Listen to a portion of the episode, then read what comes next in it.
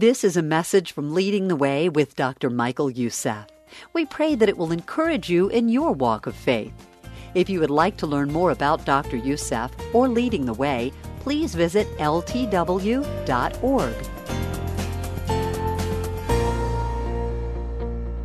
People confuse happiness with joy. In fact, if you listen carefully, you find a lot of people use those two words interchangeably. That's not really true. And so, after today and after the series of messages, I hope you're going to correct them when you hear them talking about joy and happiness in the same breath or use them interchangeably. Because happiness comes from getting what we want. And that is why it is often temporary at best. And that is why the pursuit of happiness can be the most unhappy of all pursuits. Why? Because often we don't get what we want. Other times we actually lose what we have. And therefore, our happiness is not really dependable. Or, as is often the case, some people want something so badly, and then finally they get it, and after a while they lose interest. It's sort of the, it wears off. And that is why you must understand the difference between happiness and joy.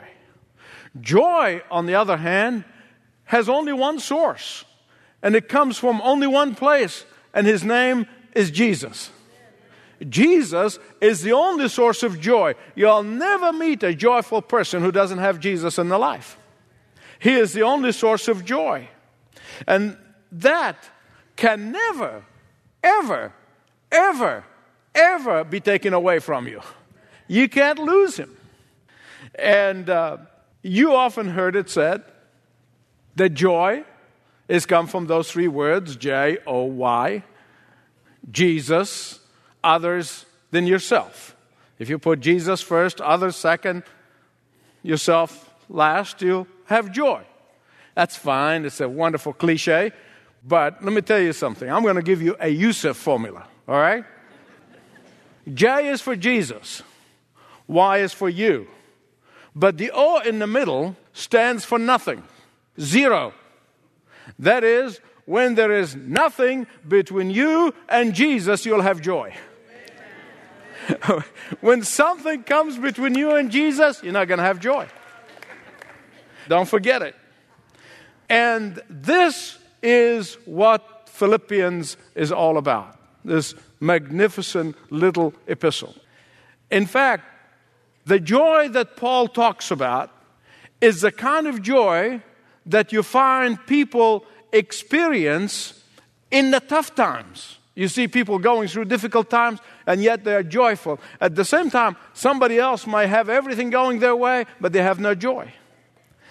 And this epistle of joy is going to show you the secret of continuous joy, how to have it continuously in your life. And of course, you got to understand the church in Philippi was not a perfect church or a happy, clappy church. You know, they're always kind of everything is fine. therefore, he's talking about joy. No, no, no. They actually had so many problems. They had material needs. They had uh, tension within the church. They have disagreements. They, they, they, there were some egotistical people who were insisting on their way, and they were creating havoc in the church. There were fractious people there. And therefore, they were not having joy, and that is why Paul is writing to them 14 times in this little epistle, telling them about the secret of his joy. I don't need to tell you that this is a time, at least in my lifetime, where there are more people who are fearful and anxious and worried and discouraged and, yes, joyless than I have seen in a long time. And I believe in my heart if there's ever a series of messages that the Lord laid on my heart for this time, it is this series of messages from Epistle to the Philippians, which I'm calling the series, It is Contagious, Pass It On. Because that's what joy is, it is contagious. And I'm going to show you in the next several messages how to catch it, how to keep it, how to exhibit its symptoms, uh, how to infect others with it, uh, how to value it, how to appropriate its blessings, and how to stabilize its condition, and how to maintain its benefits. So I want you to turn with me, please, to Philippians chapter 1. How do you catch it? And that's the first 11 verses, if you look with me in your Bible. It is a gift from God, and it comes to you as one package with salvation. It is not you get salvation here and then a few years later you get joy. It is one package and you get it all together. Joy is constantly provided in our lives through the presence of the Holy Spirit. And that is why Paul told Romans in chapter 14, verse 17, he said, For the kingdom of God is not eating and drinking, but it is righteousness and peace and the joy of the Holy Spirit. Joy is a fruit of the Holy Spirit, and that fruit is going to hang out all over you when you are fully uh, obedient to the Word of God when there is obedience in operation in your life, you're going to experience the joy of the Lord.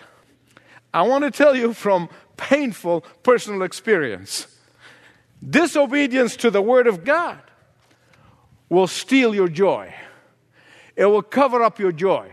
It doesn't necessarily mean that you're going to lose your joy completely because it is there. It is just covered up with all the clutter of this world and the worries of this world and the anxieties of this world that brings to your life.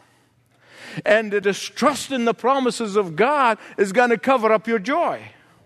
And that is why Jeremiah said in 1516, Your word became to me a joy and a delight to my heart.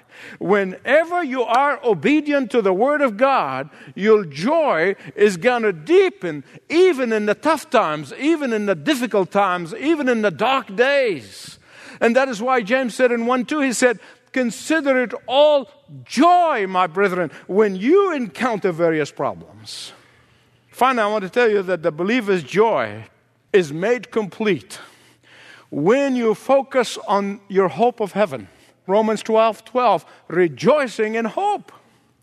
The reason why the church today, in the 21st century, has lost its power in the world is because they've lost their joy.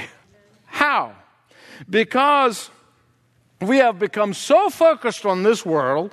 We have become so focused on our strategy. We have become so focused on our styles. We have become so focused on what we like and dislike.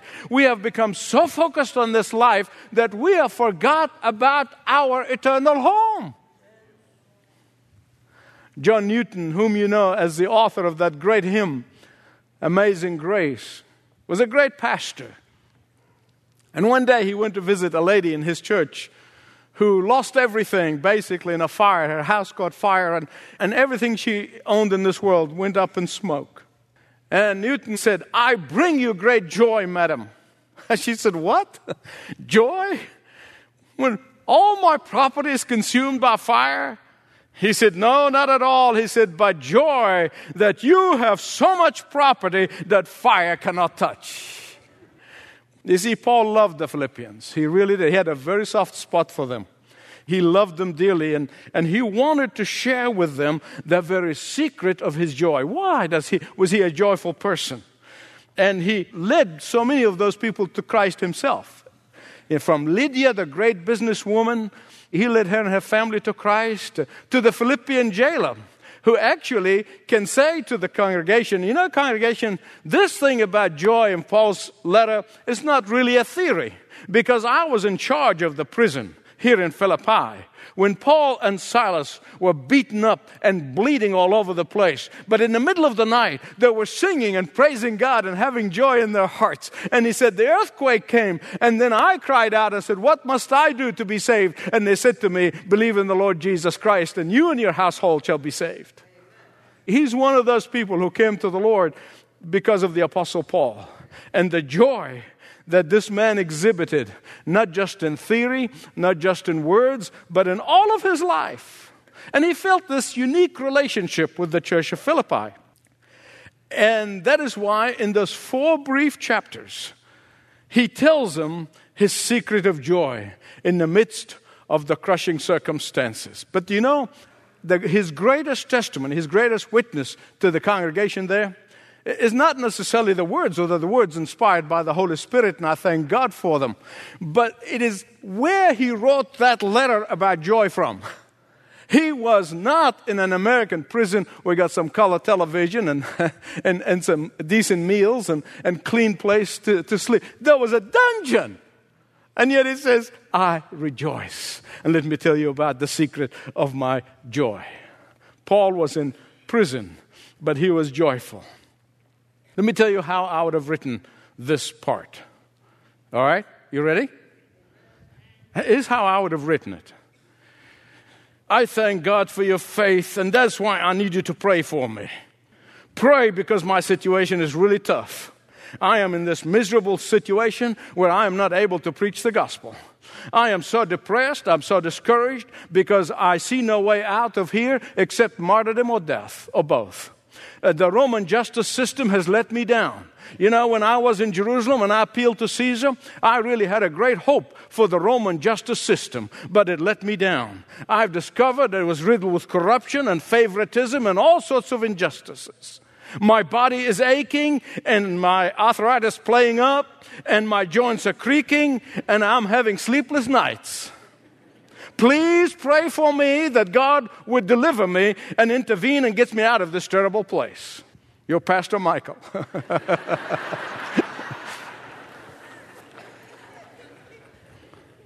Listen, had Paul written those words, I for one would not blame him. I'm going to level with you. I would not. Would you? But he, he jumps out of grace and peace, which is a normal greeting, and I'm not going to spend time on it. He jumps out of there to talking about joy. He says, I always pray with joy because of your partnership in the gospel from the first day to this time. He was thankful for their sacrificial giving. They did not give her the crumbs that fell off their table. They didn't give just a little bit. They gave out of their desperate need. And Paul is saying, I am so thankful to God for your faithfulness. I am so thankful for your partnership in the preaching of the gospel. And he is so rejoicing in their support even though he's in imprisonment. And that is why, in fact, he doesn't give his imprisonment a great deal of space, he doesn't give it a great deal of airtime. And you want to say, Paul, what is the secret of this incredible joy? ah, he gives you the secret, and it's verse 6. It is one of the greatest verses in the entire Bible.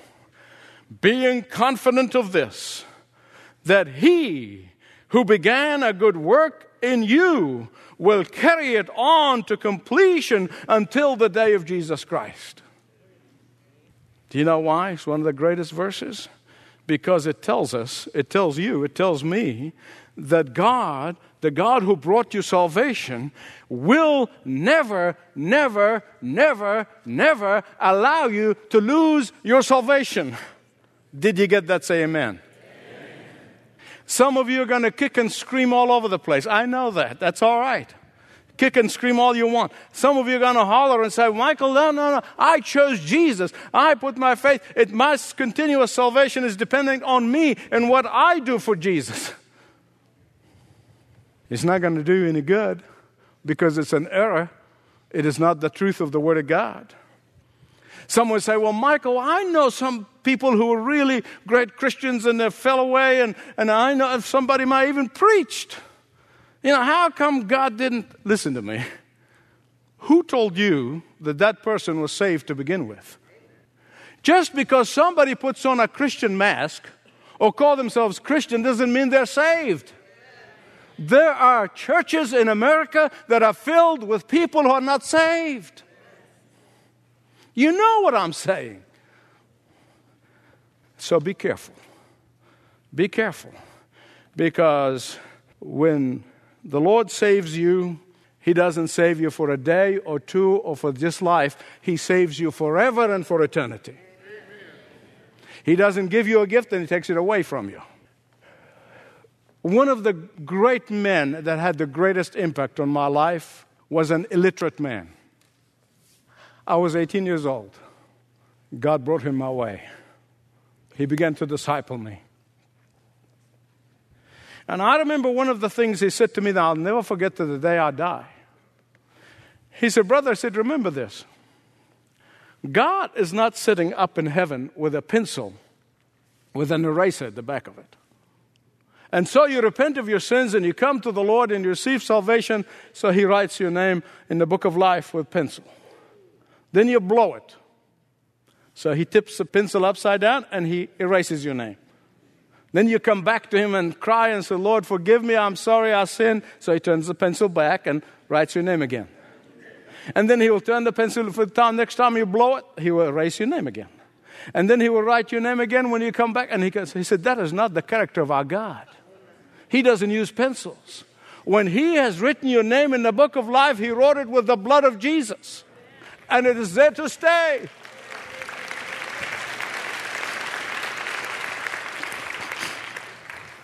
And because your name is written by the blood of Christ in the Lamb's book of life, nobody and nothing can erase that name. You see, the Bible's saying, Paul is saying that God never begins anything that he never finishes. I've known people through my years who start this project and then they move into the next project and halfway it's done and then they go on the next project. God bless them. I mean, uh, that drive you nuts, but still, you know, you see it. Not God. He always finishes what he starts. And if he started by giving you salvation, he ain't going to take it away from you. You can't even change that yourself. Now, if Paul wrote this verse this way, listen carefully. Had he written verse 6 this way, Oh, Philippians, I have every confidence in you that you will keep your commitment to Christ no matter what. Who gets the glory? They would have, right? They'll get the glory. and the reason those who think that salvation is up to them and they're the ones who's got to do it, the ones they want to get the glory. Nothing, nothing will humble you and keep you on your face and on your knees the knowing that Jesus saved you eternally that He began that work and He'll bring it to completion, that He's going to take you across the finish line. Nothing. Would He say, Well, Michael, where, did Paul get his teaching? Well, listen to what Jesus said. Because some of you still are saying, No, it's still up to me. Okay, listen to the words of Jesus. And then if you have an argument, have it with Jesus, not with me. I'm only the mailman. John chapter 10, verses 27 28. My sheep listen to my voice, and I know them, and they follow me. I give them eternal life, and they shall never, can you say never? never. Perish. Listen to the rest of it. No one can snatch them out of my hand. it's enough to make you shout. That's where Paul got his teaching from. He got it from Jesus.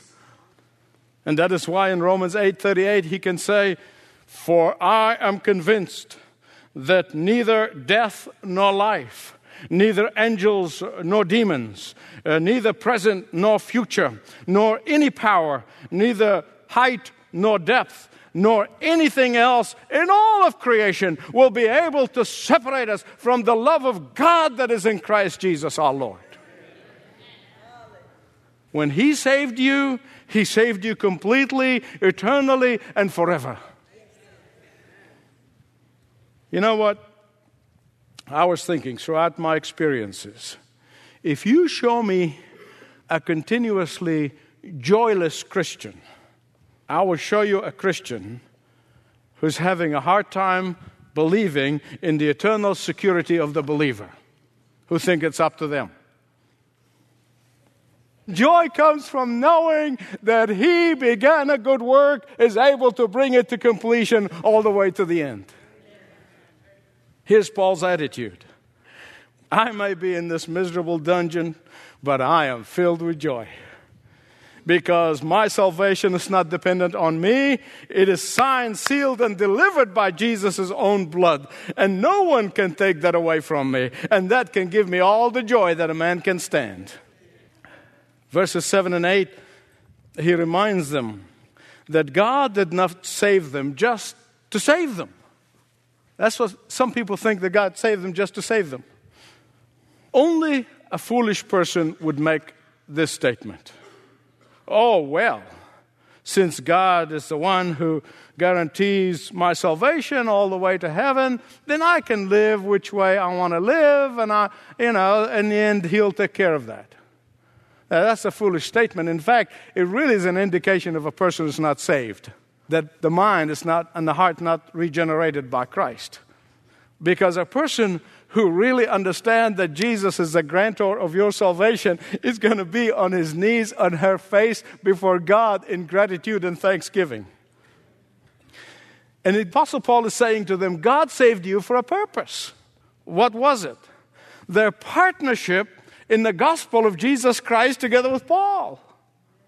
You know, he didn't say, and I remember fondly all the good times we've had together and, and the times we went out and saw the, went to the ball game and really had a great time with the hot dogs and the, and the iced teas. And, or, or, or, you know, I remember the fun, the, the, the, the, church picnics that we used to have in Philippi. Man, I remember with fondness the, the great food we used to have, or, or, or like we tend to talk today. You know, man, it was great hanging out with you guys. That's too shallow for Paul. That should be too shallow for us. Oh, wow, we had a great time of sharing, didn't we? we share each other to death. And, uh, uh, you know, we had so fun together in our discussion group. Fine. All these things are fine. I'm not against them. Probably they did all that. But as far as the great apostle was concerned, he is saying that their shared passion for the gospel of Jesus Christ and to get the lost be saved and the proclamation of that gospel was the most exciting partnership of all. I am convinced that there's nothing that can unite believers together, whether they're black, white, or brown, or rich, or poor, fat, or fit, men or women, introvert or extrovert, nothing can unite them together like realizing that Jesus came from heaven and died on the cross so that he may reconcile sinners to his Father. That is the one thing that can unite people more than you will, can ever imagine. Everything else is okay, but nothing will unite us like the gospel. What gives Paul joy? Verse 7 For you all share in God's grace with me. And that is why verses 9, 8, and 10 he said, And this is my prayer. You do well to use this prayer to pray for others, that your love may abound more and more in knowledge and depth of insight so that you may be able to discern. My goodness, I want to underline that word. If we have such desperate need today among Christians, is discernment. That you might discern what is best, and then that you might be pure and blameless until the day of Christ, filled with the fruit of righteousness that comes through Jesus Christ. Here's another Youssefism a joyless Christian is a fruitless Christian because he is or she is disobedient Christian. Jesus said, I am the true vine. Therefore, if your strategy is right, you'll bear fruit. Right? Some of you are not sure. Is that what he said? I am the true vine. And therefore, if you do work 12 hours a day, you'll bear fruit. He said, I am the true vine, and if you abide in me, you'll bear fruit. If you abide in my word, you'll bear fruit.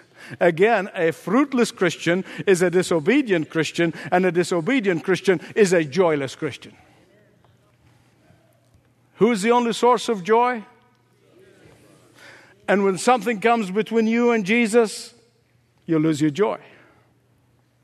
I have met people, it breaks my heart, who are running from seminar to seminar, church to church, conference to conference, this activity to this activities to this activities, looking for the joy they can only find in Christ. They will not find it in all these things. There's only one source for the joy, And when nothing comes between you and Jesus, you catch his joy. That's how you catch it. And knowing that he who began a good work in you is able to bring it to completion. How many of you have seen the film Lawrence of Arabia? What some of you might not have known is that after World War I, Lawrence of Arabia took some of his Arab friends to Paris, France. he wanted to show them all the sights. He wanted to expose them to the Western culture. He wanted uh, to show them all the French uh, uh, culture. And, and, and so he, he took them to Paris uh, and he showed them the Louvre and he showed them the Arc of Triomphe and he showed them Bonaparte's tomb. He showed them Champs Elysees. He wanted, he, he wanted to show them all these incredible sights. But they expressed no interest. Oh, okay, um, go back to the hotel room. And they wanted to spend most of their time in the bathrooms of their hotels, turning on and off the faucets. They would turn it on and they would turn it off. They would turn them on and they would turn them off. They were mesmerized. They were fascinated. They, they, they just couldn't believe that you can uh, turn a handle and, and you get all the water you want. I mean, it's just, it's right there. And they thought this was the answer to their arid land. And so, as they were leaving France, he went to get them and he found them in their bathrooms trying to unhook the faucets. and they said, Lawrence, if we take these home with us, we can just turn them on and get all the water we want. And he had to explain to them that the secret is not in the faucets, it's not in the handles the secret is that these faucets, these taps, these, these handles are connected by a pipe to the source of water. And the answer to their dry land is not the faucet, but water. The handles, these faucets, were not the answer to the scarcity of their water. Beloved, there are many people today who are living joyless lives. And they think that if they get into the trappings of religion, if they get into the trappings of churchianity, if they get into these trappings of, of activities, that they will have joy. Their lives as dry as the Arabian desert. And they spend their time going after these faucets and these handles, and, and they don't understand that the secret is the connection with Jesus. And that there'll be no relief for joylessness until nothing comes between him and Jesus. Psalm chapter 1 is one of the most exciting Psalms, and it illustrates what I'm trying to say. It says, That person is like the tree that is planted by the source of the water, which means obedience to the Word of God.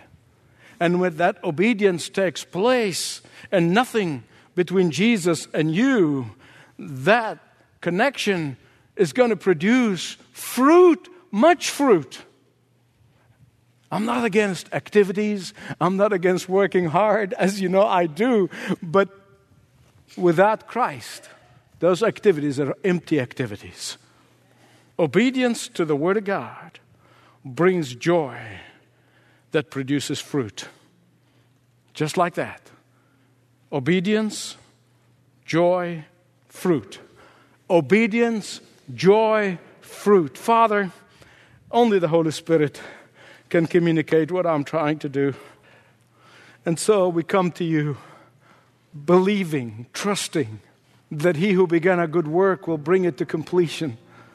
And Father, we say we're sorry for losing our joy because we have allowed things to come between us and you, Lord Jesus. Father God, I pray that you'll teach us to hook up with the source and not all the trappings that are designed to detract us and ultimately hide your joy.